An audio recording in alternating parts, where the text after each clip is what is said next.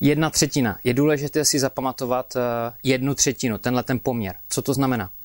Tím myslím, že pokud chci koupit auto, které má hodnotu tři sta třicet tisíc, tak já musím mít na to milion.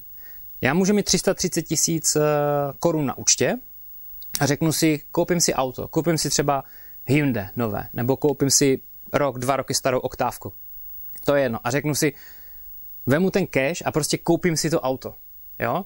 To je jedna věc. Jenomže abych na něho měl z pasivního příjmu, tak já musím mít trojnásobek hotovosti.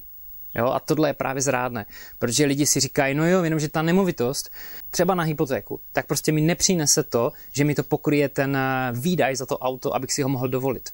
Jo? To znamená, když si vemu auto za tři sta třicet tisíc na leasing, tak za něho budu platit kolik? čtyři, pět tisíc korun měsíčně, něco takového.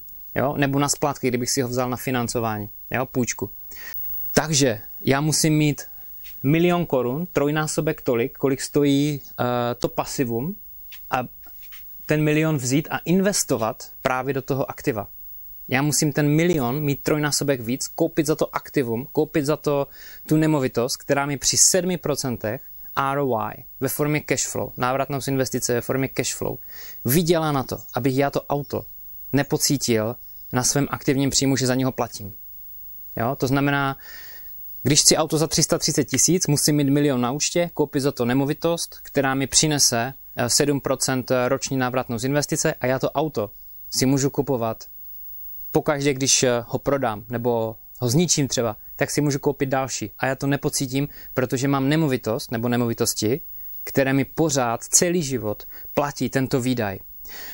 A je na tom to krásné, že prostě zvedám nájemné, takže i ta nemovitost jde nahoru na ceně, plus zvedám nájemné a já si pořád celý život můžu kupovat tady tohle pasivum, kterým tohle auto je, když ho mám na osobní spotřebu, a, ale potřebuju trojnásobně tolik. Dále. Je důležité ale najít aktivum, které vám vydělá sedm procent ve formě cashflow. Pokud máte aktivum, které vám nevydělá nic nebo dvě procenta, tak si za něho to auto nekoupíte. Proto je důležité mít vždycky nemovitost, která má pasivní příjem, která má cashflow. Jo? Dobře, jdeme dál.